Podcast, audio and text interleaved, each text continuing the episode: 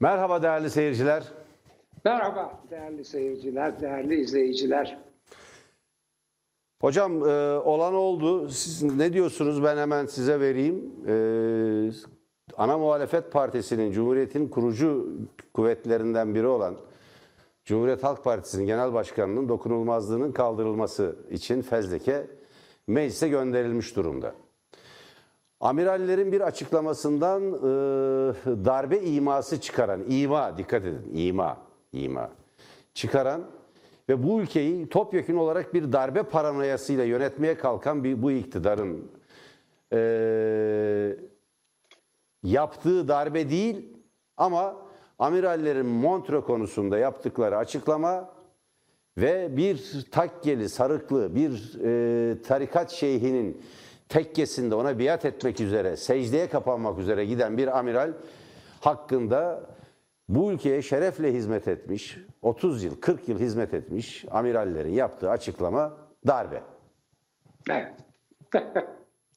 Bunu mu bana bana Evet pas evet size soruyorum ben hocam. Yani gü- gü- gülüp- ana evet. muhalefet partisi CHP'yi kapatmaya çalışacaksınız. Genel başkanının hakkında fezleke göndereceksiniz. Dokunulmazlığını kaldırıp belki de tutuklamayı planlayacaksınız. Bunun adı demokrasiye darbe olmayacak. Buna demokrasiye darbe olmayacak. Ama amirallerin, denizcilerin kendi alanlarında yaptığı bir açıklama açık alanda yaptıkları bir açıklama, içeriğinde hiçbir suçun olmadığı bir açıklamadan bir ima bulup, oraya geleceğim zaten, bir ima bulup ona darbe diyeceksiniz. Evet. Ve evet CHP'nin kapısına dayandılar hocam. Bu son derece açık. Genel Şimdi ben- başkanının dokunulmazlığını kaldırmak istiyorlar. Buyurun. Evet. Ben niye gülümseyerek programı açtığımı ve de değerli izleyiciler, dinleyiciler diye vurguladığımı gülümserken söyleyeyim.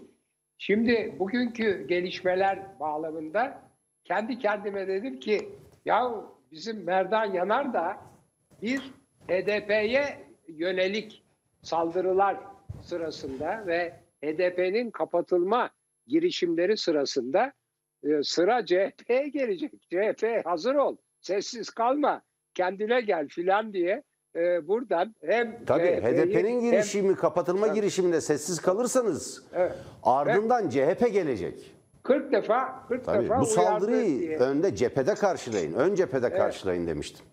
Evet 40 defa uyardı demişti diye demiştim kendi kendime. Sonra bu amiraller e, açıklaması sırasında gene bir CHP işte muhalefet filan meselesi çıktı. Şimdi onun için yani program açılırken gülümsüyordum kendi kendime. Yahu şimdi sevgili Yanardağ yani alçak gönüllü bir biçimde bunu nasıl acaba ben demiştim diye hatırlatacak. Ben olsam hatırlatırım çünkü. Yani zarif bir biçimde, nazik bir biçimde. Ya buradan 40 defa söyledik işte bu böyle oluyor diye. Bak oldu filan derdim. Diyordum ki şimdi sevgili Yanardağ bunu nasıl yapacak? Fakat sevgili Yanardağ gayet akıllı ve iyi bir e, programcı, iyi bir e, gazeteci olduğu için bunu bana pas vererek yaptı. Bana güveniyor çünkü biliyor. Yani benim bunu izlediğimi, söyleyeceğimi o biliyor. Onun için ben yani e, şimdi değerli izleyiciler şaka bir yana ben Yanardağ ve bizim gibi pek çok kişi daha sayabilirim. Hiç de az olmayan insanlar 2002'den beri affedersiniz argo bir deyim kullanacağım. Yırtınıyoruz ya yırtınıyoruz. Bu dincilerle, bu siyasal İslamcılarla demokrasi falan olmaz. Ama bunu kimseye anlatamadık. Ne zamana kadar? Aa 2013'te paylaşım kavgası yapana kadar. Şimdi bir şey daha söyleyeyim hemen iade edeceğim sevgili Yanardağ. Çünkü onun şimdi e, ben de doğrusu hakikaten çok merak ediyorum bu kadar uyardıktan sonra e, iş o noktaya gelince ne diyeceğini. Ama bir hususu daha belirteyim. 2010 e, 12 Eylül felaketinde yetmez ama evet diyenler bir.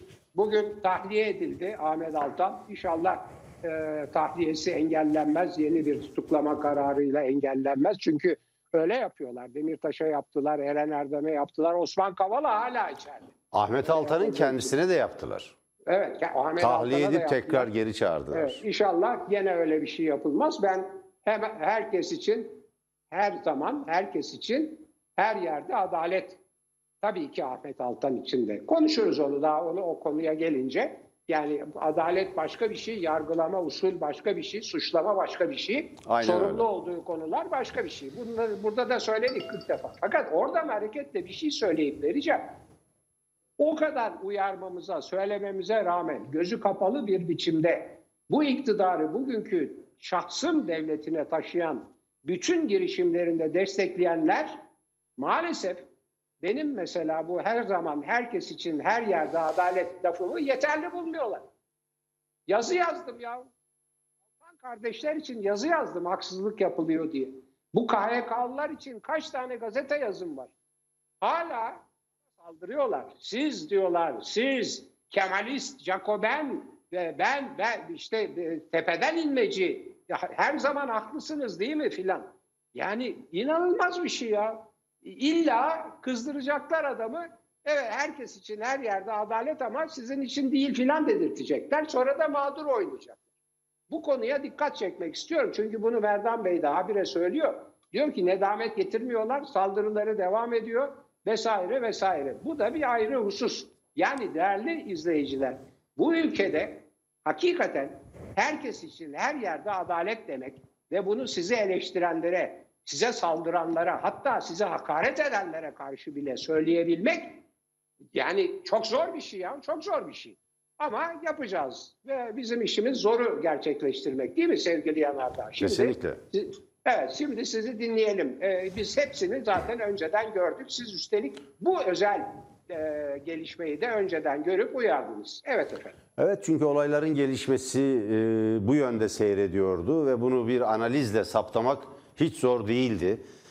E, ben e, bu konuda söylenecek fazla bir sözün olmadığını düşünüyorum. AKP iktidarı demokrasiyi tasfiye ediyor. Demokrasiye bir darbe. Açık bir darbe var ve bu darbe derinleşiyor. Ne zaman başladı bu darbe? Bu darbe 20 Temmuz'dan beri. Türkiye ölçeğinde bütün yurtta olağanüstü hal ilan edilmesinin ardından başladı. 2017 referandumundaki şu anda bir 2017 rejimiyle yönetiyoruz biz. Ee, 2017 referandumuyla kabul edilen 2017 anayasasıyla demokrasi rafa kaldırıldı. Bakın bugün çok somut bir şey söyleyeceğim. Cumhurbaşkanı Erdoğan anayasayı askıya aldığını bir biçimde, dolaylı bir biçimde ifade etti bugün. Nasıl ifade etti? İki şekilde ifade etti. Bugün gençlerle bir toplantısı vardı. Bir soru üzerine zannediyorum. İster görevde olsun, ister emekli olsun hiçbir asker açıklama yapamaz dedi. Ben Cumhurbaşkanı sıfatıyla bu ordunun başkomutanıyım. Bir dakika, bir dakika. Orduların başkomutanları genelkurmay başkanlarıdır bir. Büyük Millet Meclisi'ne bağlıdır. bağlıdır. 1921, 24 ve ondan sonraki bütün anayasalarda başkomutan Büyük Millet Meclisi'dir. Büyük Millet Meclisi'nin seçtiği cumhurbaşkanları başkomutandı. Millet adına başkomutandır. Yani Türk Silahlı Kuvvetleri'nin başkomutanı millettir. Milleti temsil eden meclistir. Meclis tarafından seçilen cumhurbaşkanıdır. Şimdi denecektir ki, denecektir ki peki Cumhurbaşkanı Erdoğan da seçildi. O seçilme çok tartışmalı bir bu. Yani tartışmalı bir e, referandumdan sonra e, yapılan, kabul edilen anayasaya bağlı olarak yapılan, o anayasaya göre yapılan bir seçimler ki o seçimlerin kendisi de çok tartışıldı. Onun ardından Cumhurbaşkanı ve çok küçük bir, eğer bir buçuk milyon geçersiz oy geçerli bile kabul edilse, geçerliydi dense bile ki olmadığı açık, yüzde 51'i bile bulmayan, 50,80-90 civarında, 50,9 civarında bir oyla 51 diyelim. 51 buçuk diyelim ama Türkiye Cumhuriyeti'nin değil sadece Türkiye'nin Osmanlı'yı da içine alacak genişlikte bakarsak anayasalarının tamamından daha düşük bir oyla daha düşük bir e, oyla kabul edilmesi bir yana halkın yarısının karşı olduğu bir anayasayla karşı karşı karşıyayız. Halkın yarısının karşı çıktığı, hayır dediği bir anayasa. %51 ile kabul edildi. Bakın eleştirilen 61 anayasası 27 Mayıs'tan sonra kabul edilen 1900 Türkiye'nin en demokratik anayasasıdır. Sadece Türkiye'nin değil, batılı demokratik ülkeler arasında da en demokratik anayasalardan biri olarak kabul edilir. 1961 anayasası %62 ile kabul edildi. %51 ile kabul edilmiş bir anayasaya göre seçilen bir cumhurbaşkanı ben başkomutanım diyor. Şeklen öyle. Formel olarak öyle. Ama bu size o hiyerarşiyi alt üst etme hakkı tanımaz. Yasak koyma hakkı tanımaz. Anayasal bir hakkı as, bas, askıya almayı hiç ama hiç tanımaz. Bu hakkı hiç tanımaz. Ne diyor anayasa? Türkiye Cumhuriyeti'nin bütün yurttaşları tek tek veya toplu olarak düşünce ve ifadelerini özgürce açıklama hakkına sahiptir. Düşünce ve ifade özgürlüğü hakkına sahiptir. Daha düzgün bir cümleyle ifade edersek. Türkiye Cumhuriyeti yurttaşları tek tek ya da toplu olarak, altını çiziyorum, tek tek ya da toplu olarak düşünce ve ifade özgürlüğüne sahiptir. Bakın düşünce özgürlüğü demiyor anayasa. Düşünceleri bir de ifade etmek. İfade tabii. etmiyorsanız zaten bir özgürlükten söz edilemez. Kimse bizim ne düşündüğümüzü belirleyemez ki. Sizi zincire vursalar bile düşünce özgürlüğünü engelleyemezler. Önemli olan ifade hakkı. O yüzden düşünce ve ifade hakkı diye bu denklem kurulur. Formül böyle oluşturulur. Cumhurbaşkanı Erdoğan ne diyor? Peki görevdeki askerler görevleri nedeniyle siyasal konularda diyelim ki açıklama yapamazlar. Bu doğrudur. Ama emekli bunlar ya. Ve anayasal bir haklarını kullanıyorlar. Nasıl askıya alıyorsunuz? Ben hocam şunu söylüyorum. Türkiye anayasasız bir döneme giriyor. Evet.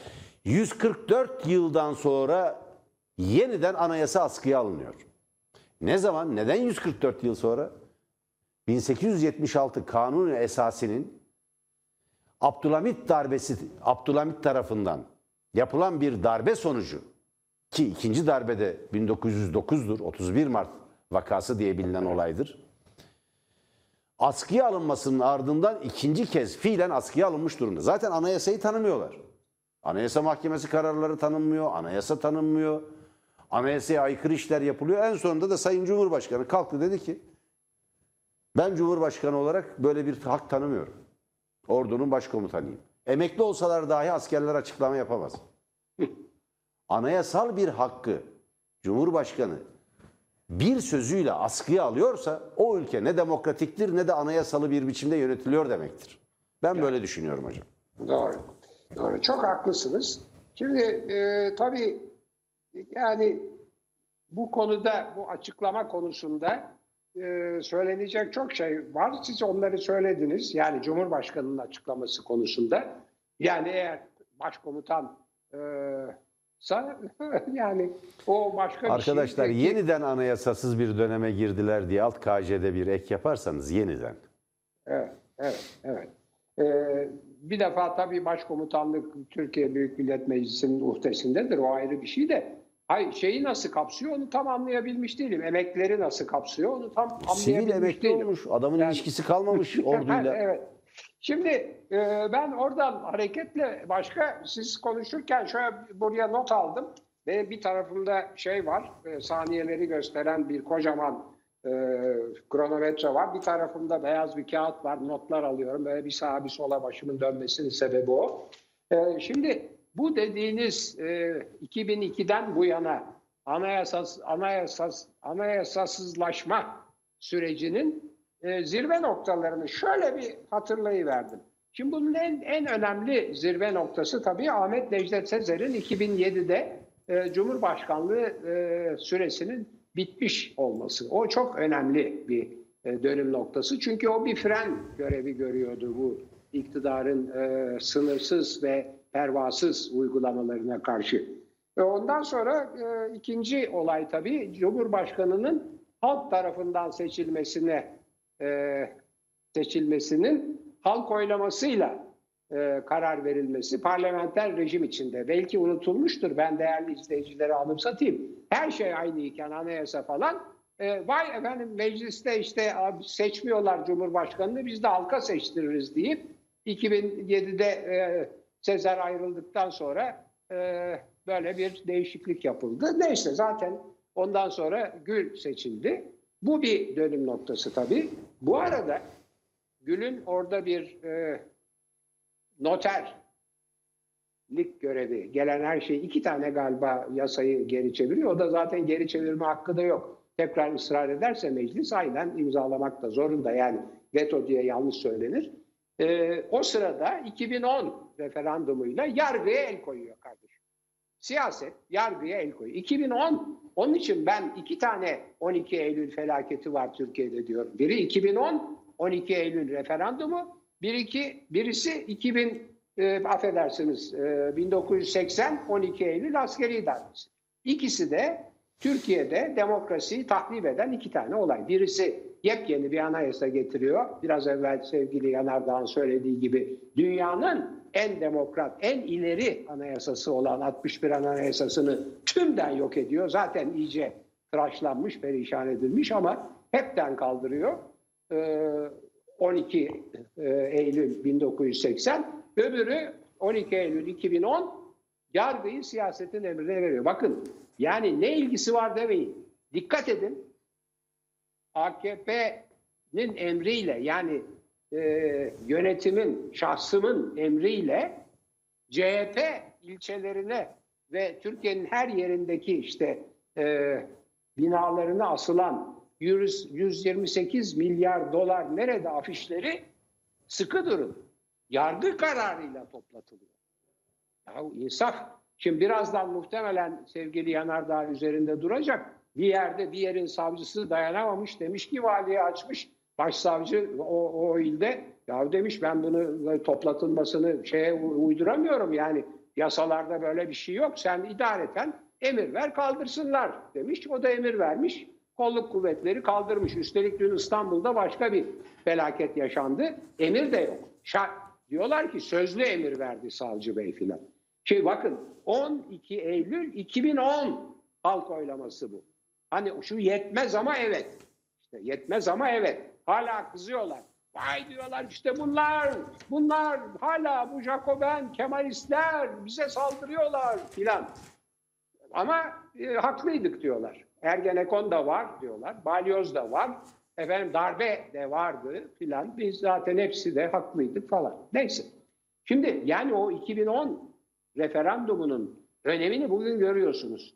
Deyip oradan işte ondan sonra malum şeyi paylaşamıyorlar. İktidarın nimetlerini 2013 17-25 Aralık e, darbedir. Evet darbedir belki ama o darbe için kullanılan araçlar da yani o evden çıkan para sayma makineleri falan filan telefonlar, kayıtlar hepsi gerçek.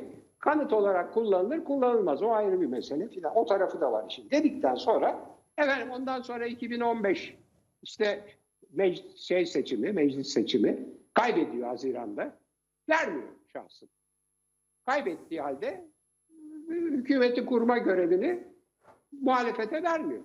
Seçimi tekrarlatıyor Kasım'da. O arada bombalar patlıyor filan. Nasılsa ta Kars'tan kalkan adamın Ankara'ya gelişi izleniyor ama tedbir alınamamış filan. Çünkü o sıradaki başbakan diyor ki canlı bomba kendini patlatmadan biz önleyemiyoruz diyor filan. Yani bu dehşet verici şeyler.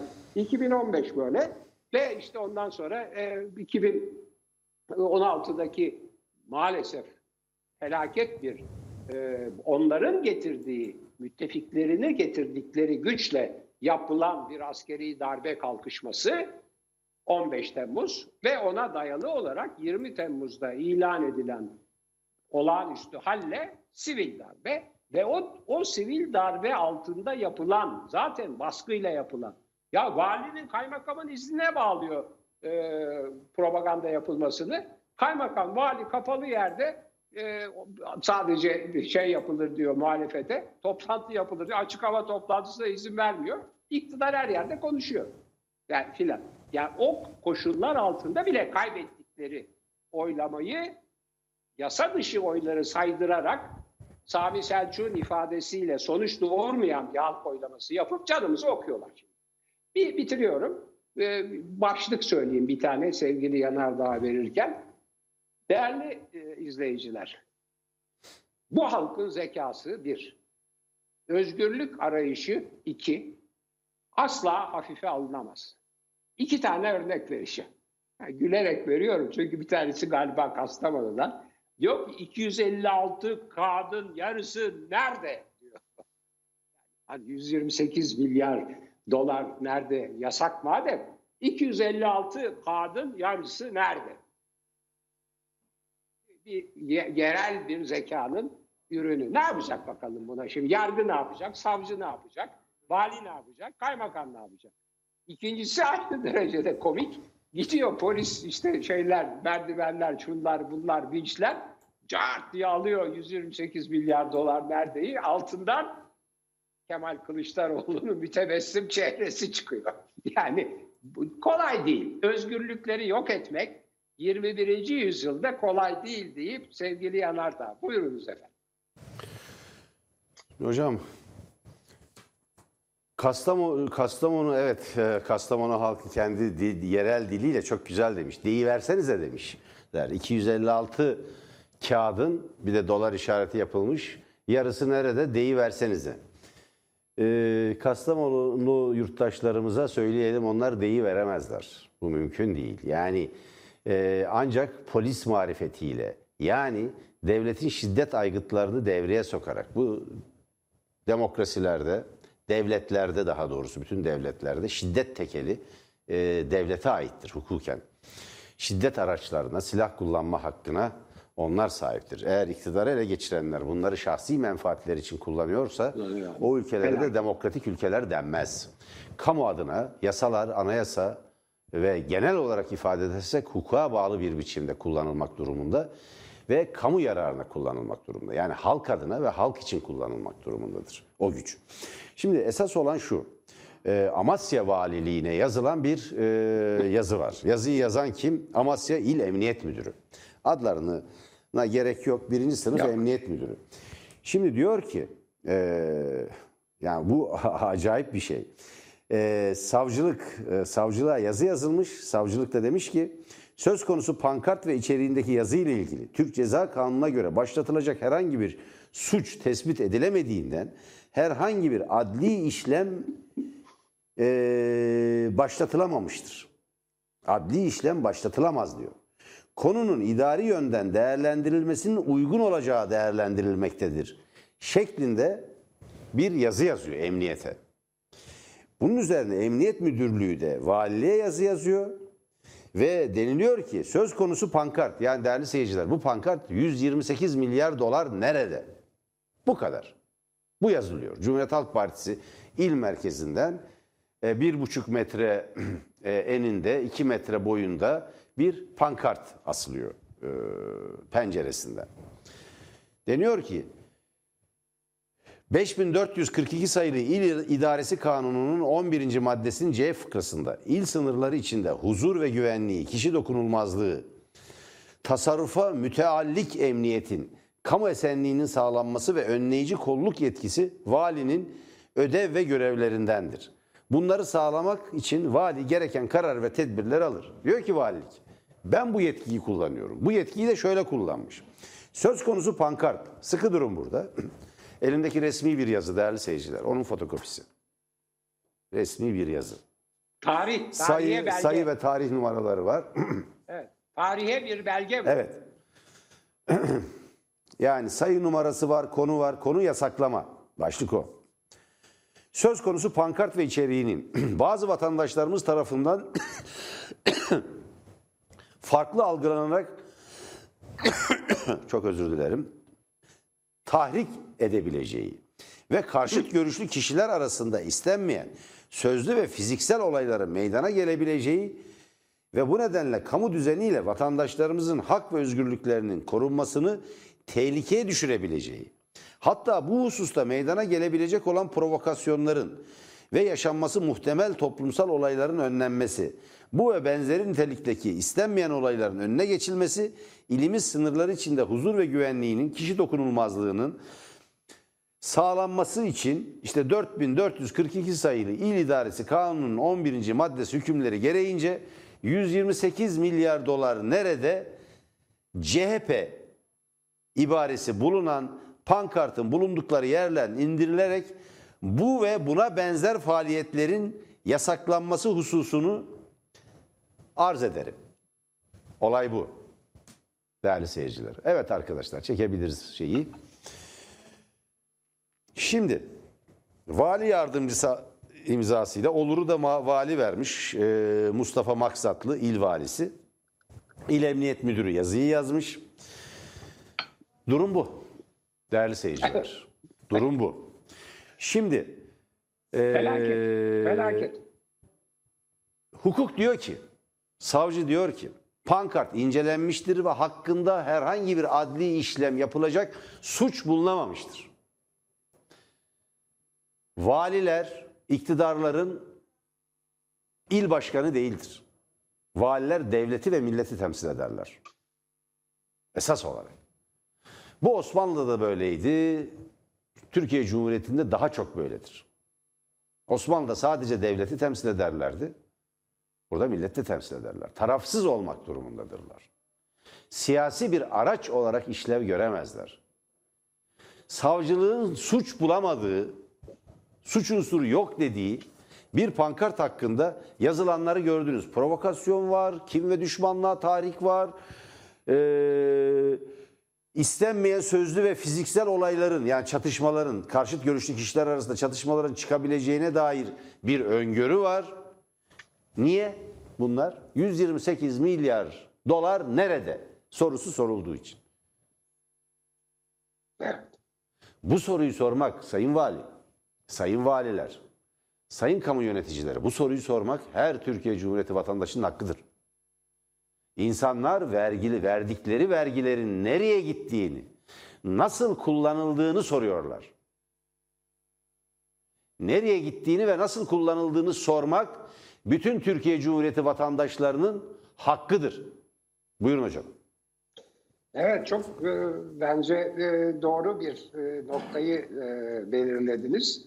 E, şimdi oradan hareketle deminki e, bu anayasa e, sivil darbe konusuna dönersek e, başka bir şey daha var. Yüzde elli zor zor. Yani e, bu kadar e, yasalara aykırı sayımla filan bile e, hatta geçilemediği ve işte başka manipülasyonlar yapıldığı söylenen ve de hukuken sonuç doğurmayan bir halk oylamasıyla bir anayasaya dayalı olarak kurulan şahsın devletinde yöneticinin bu devleti yöneten kişinin sürekli olarak inatlaşma, inadına sözünü kullanması, seçmenle inatlaşması, örneğin e, Kanal İstanbul denen kötü bir Türkçeyle İstanbul kanalı demek lazım. Neyse Kanal İstanbul denen projede inadına yapacaklarını sürekli vurgulaması, efendim zamanında e, Çankaya'dan efendim e, işte yeni şimdi bulunduğu Beştepe denilen yerdeki e, mekana e, yaptığı inşaatı durduran anayasaya gücünüz e, affedersiniz Danıştay'a anayasaya değil Danıştay'a gücünüz yetiyorsa gelip yıkın diye e, tavır koyması. Efendim bin odalı saray dendiği zaman hayır bin odalı değil bin yüz odalı filan demesi ve sürekli çatlasalar da patlasalar da biz bunu yapacağız filan şeklinde konuşması yani aldığı destekle zorla aldığı destekle veya aldığını iddia ettiği destekle orantılı değil. Ayrıca demokrasi öyle bir rejimdir ki yüzde 99 desteğiniz olsa seçmenden bakın çok ciddi söylüyorum demokrasinin tanımını yapıyorum. Yüzde 99 seçmen sizi destekliyor olsa o yüzde birin muhalefet hakkını temel hak ve özgürlüklerini, basını ve ifade özgürlüğünü sınırlayamazsınız. Yüzde birin bile. Yüzde birin bile. Ki siz yüzde elli bile değilsiniz. Hele şu anda hiç değilsiniz. O küçük ortağınızla size işte koltuk değneği olan orta, ortağınızla birlikte yüzde kırkları ancak aşıyorsunuz. Yani şu andaki seçmenin tavrı size karşı. Zaten millet aç kardeşim, millet aç. Siz İstanbul Kanal, Kanal İstanbul diye bir projede hem insanları yerlerinden edeceksiniz hem yurt dışında bir takım e, sermayeyi oraya çağırmaya ve orayı dağıtmaya çalışacaksınız e, oradaki rantı. E, hem halka aç bırakacaksınız ve bu arada şimdi maalesef sevgili Yanardağ çok ağır geçirdi. Ben de yakalandım. Bizim Türkiye'nin en büyük şanssızlığı bu iktidar döneminde koronavirüs salgınına yakalanmış olmamız. Felaket bir durum. Yani şu anda bir aşı Allah rızası için. Yani ne oldu bu? BioNTech hani geldi mi gelmedi mi? O iki Türk filan hani Pfizer, BioNTech 4 milyon doz filan ne oldu? Var mı 4 milyon? Yani BioNTech, Pfizer aşısı olan var mı? Ne oluyor? Kaç kişi aşı oluyor? Nerede aşılar? Üstelik bu aşılar eksi 70 derecede don, buz, buz halinde aşılar. Açıldıktan sonra bunların ziyan edildiği söyleniyor. iddiası var. Cevap var mı? Ayrıca yani siz e, yargıyı da emrinize alırsınız ve 125 milyar dolar nerede pankartını da kaldırırsınız ama tarihe geçti Abdülhamit döneminde. Burun demek yasak. Yıldız demek yasak. Daha neler yasak ya? Çeşme karikatürü yapmışlar da onu bile yasaklamış efendim. Neden oradan su akarmış da bilmem neymiş de o bilmem neyi hatırlatıyormuş filan. Tarihe geçiyor bu iktidar tarihe. Hem de nasıl biliyor musun? Yani bu 128 milyar dolar neredeyi yasaklarken halkın aç olduğu bir dönemde bunu yaptığı ve halkın sapır sapır öldüğü koronavirüs salgınındaki ölümlerin nüfus başına ölümlerde dünya şampiyonu olduğu bir dönemde bunu yapıyor. Aç ve ölüyor. 128 milyar dolara suç uydurmakla meşgulsünüz ve buna alet olanlar var maalesef. İşte yani si- sivil darbe filan denen olay o demin size doruk noktalarını belirlediğim şey e, tarihlerle bugüne geldiğimiz nokta böyle bir şey. 12 Eylül 2010 referandumuyla başlayan yargıya tasallut işte bizi bu noktalara getirdi. Yani çantasında miting alanına giden üniversiteli çocuğun çantasında bir dosya kağıdının üzerine hırsız var diye yazılı olduğu için çocuğu karakola çektiler Ege'de. Unutmadık biz bunları. Tarih hele hiç unutmayacak. Evet, buyurun efendim. Anayasasızlaşan bir Türkiye'de yaşıyoruz artık. Anayasa yok belli. Anayasayı Sayın Cumhurbaşkanı Erdoğan ve AKP iktidarı belli ki işine geldiği gibi kullanmak eğiliminde. En azından bu yönde ciddi iddialar var ve ciddi e, ne diyelim kanıtlar var ortada. Dikkate alınması, değerlendirilmesi gereken girişimler var. Eğer yurttaşların hakkı kimden söz ediyoruz biz? Emekli amirallerden. Şimdi şunu tespit etmek gerekiyor. Emekli amirallere kurulan kumpas çöktü. Kurulan kumpas çöktü. Ben merak ediyorum. Tugam diye bir site var. İllegal bir site. Önüne gelen ilerici, aydınlanmacı, cumhuriyetçi subaylara, bürokratlara saldıran, onlar hakkında karalama kampanyası açan, itibarsızlaştırmaya çalışan, kaynağı belli olmayan Türkiye Stratejik Araştırmalar Merkezi diye bir isim. Altında faaliyet gösteren bir internet sitesi. Ben soruyorum, Türkiye Cumhuriyeti'nin böyle bir birimi var mı? Böyle bir birimi varsa bunun böyle bir sitesi var mı? Ve haftalardır bu gözaltına alınan emekli generaller, amiraller için düzeltiyorum amiraller için böyle bir kampanya yürütüldüğünün farkında mı? Çok açık bir kumpas kuruldu. Şimdi de o kumpasın çökmesinin ardından açıklama yapamaz efendim diyor Sayın Cumhurbaşkanı. Sayın Cumhurbaşkanı'nın AKP Genel Başkanı sıfatına da sahip olduğunu unutmamak lazım. Bazı seyircilerimiz sormuş neden partili cumhurbaşkanı diyorsunuz diye. E partili de o yüzden. Bir partinin genel başkanı. İktidar partisinin genel başkanı aynı zamanda. Sebebi bu. Çünkü birleştirici hiçbir zemin kalmadı. Ve ben şu çok açık. Emekli amiraller o bir e, açıklamadan imzalarını çekmeyeceklerini açıkladılar. O duyurudan diyelim, kakafoni olmasın peki. Montreux ve sarıklı cübbeli tarikatçı amiral hakkında hazırladıkları duyuru kamuoyu duyurusundan imzalarını çekmeyeceklerini açıkladılar. Ben helal olsun diyorum. İmzasını eğer bir kişi bile çekmiş olsaydı suçlamaları dolaylı bir biçimde de olsa kabulleniyor demekti. Bunun önemli olduğunu düşünüyorum ben. Bu yargılamaların sonucunda hep gerçeği, hukuki gerçeği göreceğiz. Ama emekli genel yarın da diyebilirsiniz ki ben emekli genel müdürleri açıklama yapamaz. Devletin stratejik eee, birimlerinde görev yapmış. Emekli memurlar da açıklama yapamaz diyebilirsiniz. Ve büyükelçiler Ha, Büyükelçiler de açıklama yapamaz diyebilirler pekala. Başka bir şey var. Bakın bunlar 12 Eylül yasaklarını geçmiş durumda. Örnek verdik. Aydınlar bildirisi. İşte e, Emre Hoca bu bildirinin hazırlayıcılarından biri. 1300 imzaya kadar ulaşmış. 100-150 aydının başlattığı, Aziz Nesin'in öncülük ettiği Aydınlar bildirisi 12 Eylül darbesi koşullarında Kenan Evren'e verildi. Ve beraat ettiler askeri mahkemede. Sıkı yönetim mahkemesinde yapılan yargılamanın sonucunda. Ama 12 Eylül anayasası bile emekli askerler açıklama yapamaz diye bir şey, bir sınırlama. Ceza yasalarında böyle bir sınırlama yok. evet. Yani bu şu demektir.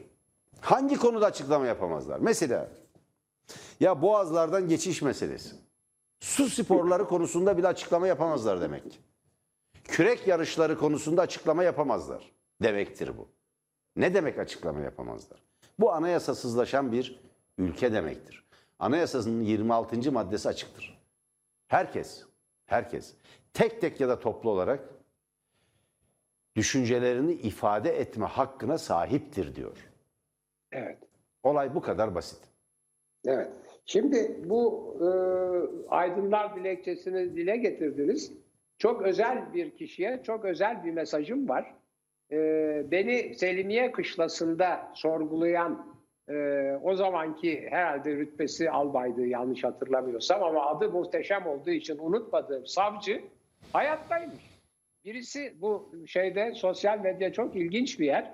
Beni e, takip eden birisi de o e, muhteşem Gördüm. albayı da Gördüm tanıyormuş. Gördüm. Galiba soyadı da Savaşan hayattaymış. Kendisine buradan en kalbi e, e, saygılarımı yolluyorum ve e, ilk programda söylemediğim bir şey söyleyeyim şimdi. Açık etmek istemedim. E, zor durumda kalır belki filan diye. Beni sorgularken önce ilk soru malum. Katılıyor musunuz dedi bu bildiride, e, bu dilekçedeki görüşlere. Evet aynen katılıyorum dedi. E, siz hazırlanmasına katıldınız mı dedi. Evet katıldım dedim. E, oradan sonra çok ilginç bir cümle söyledi. Hiç unutmuyorum. E, hocam dedi artık fikirleri açıklama zamanı geldi değil mi dedi. Hiç unutmuyorum. Şimdi fakat değerli izleyiciler bakın yani ben o sırada üniversitede istifa etmişim. E, hürriyetin başına getirilmişim ama yazı yazmam yasak. Hürriyet öyle anlaşmış devletle. E, ekmek parasına çalışıyorum ve beni sorgulayan ya- e, savcı diyor ki işte ifade etmek zamanı geldi değil mi? Şimdi evet desen şeyden kalkışmadan darbeden mi içeri atacak? Hayır demem mümkün değil tabii. Cevaben yani hocam fikirleri artık söylemek zamanı geldi değil mi diyen savcıya cevaben ben bu dilekçedeki söylediği söylenen her şeyin altına imza atarım. Hala aynı düşüncedeyim dedim. Yani evet hayır diye cevap vermedim çünkü bilemiyorsunuz. Yemliyor mu sizi? Yani daha ağır bir ceza vesaire için yoksa hakikaten inandığı bir şeyi mi söylüyor? Şimdi anlıyorum ki o muhteşem albay e, inandığı bir şey söylüyormuş. Hakikaten o sırada savcı olarak artık konuşmanın zamanı geldiğini düşünüyormuş. Çünkü 84 galiba yıl tam şimdi çıkaramıyorsa ya 83 ya 84'tür. Dilekçe o tarihlerde verildiği için. Ve 4 yıl geçmiş aradan artık konuşma zamanı geldi diye. Şimdi amirallerin sorgularını düşünün. Tutuldukları durumları düşünün. Beni davet ettiler. Paniğe kaptırmamak için bir eski öğrencimden rica ettim. Beni arabasıyla gizlice aldı, götürdü, kapıda bekliyor. Selimiye'nin kapısında. Çıkarsam alıp geri getirecek. Çıkmazsam gazeteye ve aileme haber verecek. Buralardan geldik. O sırada da yanardağ hapiste mi nerede kim bilir. Neyse işte. Yani amirallerin e, sorgulanmasıyla bir de böyle bir anı paylaşalım. Savaşan Peki hocam. muhteşem savaşan Evet. e, albaya da saygılarımızı yollayalım. Bitirirken e, bir konu var. Dünden gelen bir konu. Ona biraz açıklık getirmekte yarar görüyorum. e, tüm amiral, emekli tüm amiral e, Cihat Yaycı. Sayın Yaycı ile ilgili dün bir değerlendirme yaptım. Yeni Şafak gazetesinde çıkan e, kendisiyle yapılmış bir röportajda kullandığı kavram nedeniyle. Hasımlarımız bile e, Montreux'u tartışmadı demişti.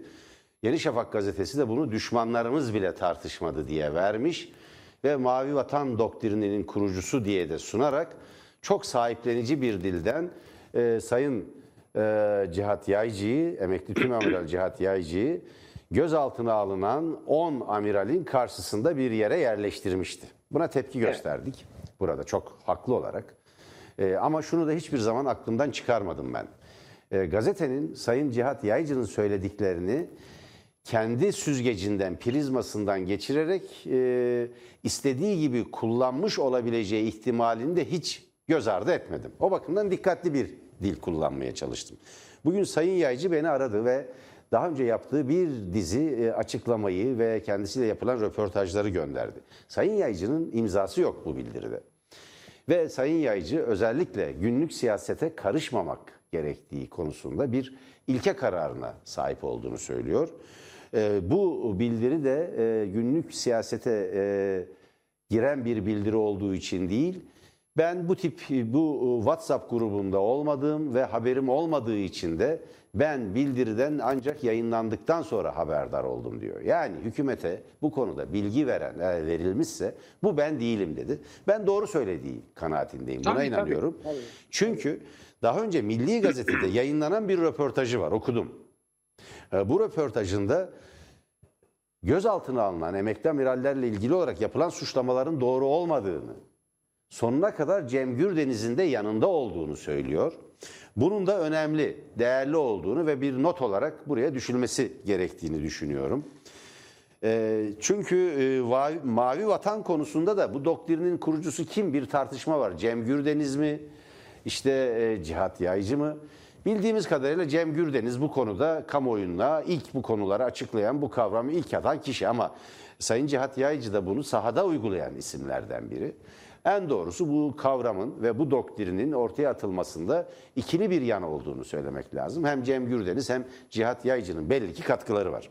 Bunu da belirtmiş olalım. Kimseye haksızlık yapmayalım, bunu da belirtmiş olalım. Ee, uzunca bir e, açıklamada göndermiş. Kendisine teşekkür edelim. Evet, değerli seyirciler bizden sonra Pardon, ondan önce çok önemli bir e, evladımızı, Türkiye'nin evladını kaybettik. Profesör İlhan Başgöz. evet En başta söylemem gerekiyordu. Ama siz tabii haklı olarak e, bu çok üzerinde durduğumuz bir konuda açınca size atıf yaparak onu erteledim. Şimdi bitirirken söylüyorum. Profesör İlhan Başgöz Türkiye'nin halk bilimini, halkını, eğitimini bütün dünyada Ertem Naili Boratan'la birlikte onun öğrencisi olarak yaymış, öğretmiş bir muhteşem insandı. Ee, Çok çok, ağır hasta olduğu sırada Dışişleri Bakanlığı ve Sağlık Bakanlığı'nın uçağıyla Türkiye'ye getirildi. İki bakanlığa da teşekkür ediyorum. Çok yeni hayatını kaybetti. Ee, kendisine Allah'tan rahmet, sevenlerine sabır diliyorum. Evet İlhan Başgöz çok önemli bir bilim insanı, bir halk bilimi uzmanıdır. Çok önemli eserleri, çok önemli çalışmaları vardır. Kendisine buradan saygıyla anıyoruz. Evet e, bizden sonra Evren Özal Kuş'un hazırlayıp sunduğu Türkiye'nin Geleceği programı var. Bu program önemli. Gündemdeki bütün konuları, bu tartıştığımız konuları daha kapsamlı bir biçimde masaya yatıracak ve farklı görüşleri ekrana taşıyacaklar programda. Bengi Başer, Profesör Doktor Bengi Başer, patlayan korona, koronavirüs salgını ile ilgili e, değerlendirmeler yapacak. Önemli e, ayrıntılara değinecek. Kaçırmamanızı öneririm. Gazeteci Ankara'da olanı biteni yakından izleyen, kulislere hakim, önemli gazeteci arkadaşlarımızdan, dostlarımızdan Sedat Bozkurt yine e, Türkiye'nin Geleceği programının konu olacak ve Türkiye'nin Geleceği programının sürekli yorumcuları, katılımcıları olarak Mustafa Balbay, Cumhuriyet Gazetesi yazarı ve Tele1 programcısı Mustafa Balbay, Ankara stüdyosunda olacak, gazeteci Mehmet Ocak'tan, Karar Gazetesi yazarı Mehmet Ocak'tan İstanbul stüdyosunda olacak E, ve e, Liberal Demokrat Parti eski genel başkanı, iş insanı Cem Toker de yine İstanbul'da olacak. Bu programı kaçırmamanızı dilerim. Hoşçakalın değerli seyirciler. Hoşçakalın. Dilerim Ahmet Altan tahliye edilmeden tekrar e, tevkif edip içeri geri almazlar. Şu anda tahliye Görüşmek- edilmiş hocam. Arkadaşlarının verdiği Evet. bilgiye göre tahliyesi Evet. gerçekleşmiş. Evet. Hayırlı olsun. Haksız Hayırlı e, bir ve çok uzamış bir tutukluluk e, böylece sona ermiş oldu. Biz e, Ahmet Altan'ın görüşlerine ne kadar karşı olursak olalım ki hala karşıyız. Hala gerçeği kavrayamadığı konusunda en ufak bir tereddütümüz yok. Hala AKP cemaat e, koalisyonu iktidarı Türkiye'nin Türkiye'yi dinci, faşizan bir diktatörlüğe, bir rejime doğru taşıyan e, o süreçte önemli katkılarının, önemli payının olduğunu düşünmekle birlikte bir haksızlığa uğradığı ve hukuksuz bir biçimde tutuklandığı konusunda da hiçbir kuşkumuz yok. O bakımdan tahliye edilmesi son derece doğru olmuştur diyelim ve yarın görüşmek üzere, hoşçakalın. Evet, herkes için her yerde her zaman adalet.